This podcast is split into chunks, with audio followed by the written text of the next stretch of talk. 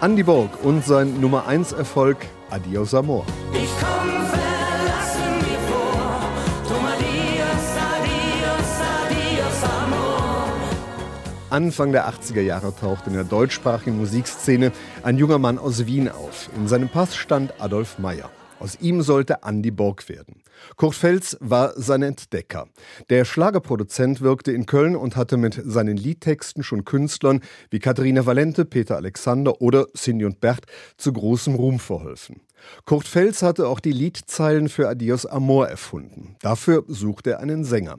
Andy Borg saß damals in Wien und war ein Nachwuchstalent voller Hoffnung. Aber noch wusste damals keiner vom anderen. Jetzt habe ich so mitgemacht bei Wettbewerben von ORF-Sendungen.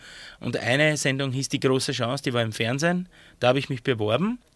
Und von ungefähr 6000 Bewerbern durften zwölf in die Fernsehsendung.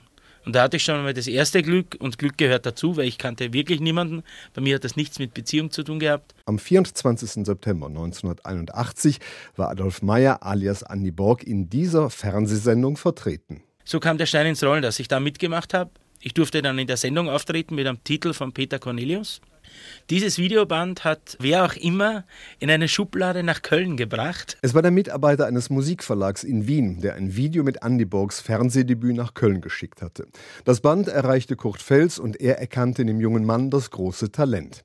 Im Februar 1982 kam Andy Borg nach Deutschland und nahm Adios Amor auf. Vier Monate später schaffte er den Einstieg in die deutschen Bestenliste und erreichte die Spitzenposition. Das ist ja nicht nur mein Leben davon beeinflusst, es ist das von meinem Bruder, von meinen Eltern, von meiner ganzen Umgebung. Es ist alles anders gelaufen, dadurch, dass die Schublade damals aufging. Und dass die gesagt haben, ja, frag den doch mal, ob der den Titel singen möchte, Adios Amor.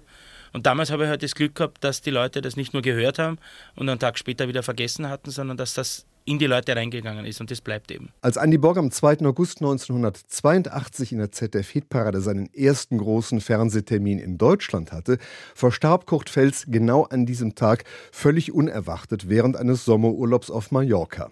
Den großen Aufstieg seines jüngsten Schützlings Andy Borg hatte er nicht mehr miterleben können.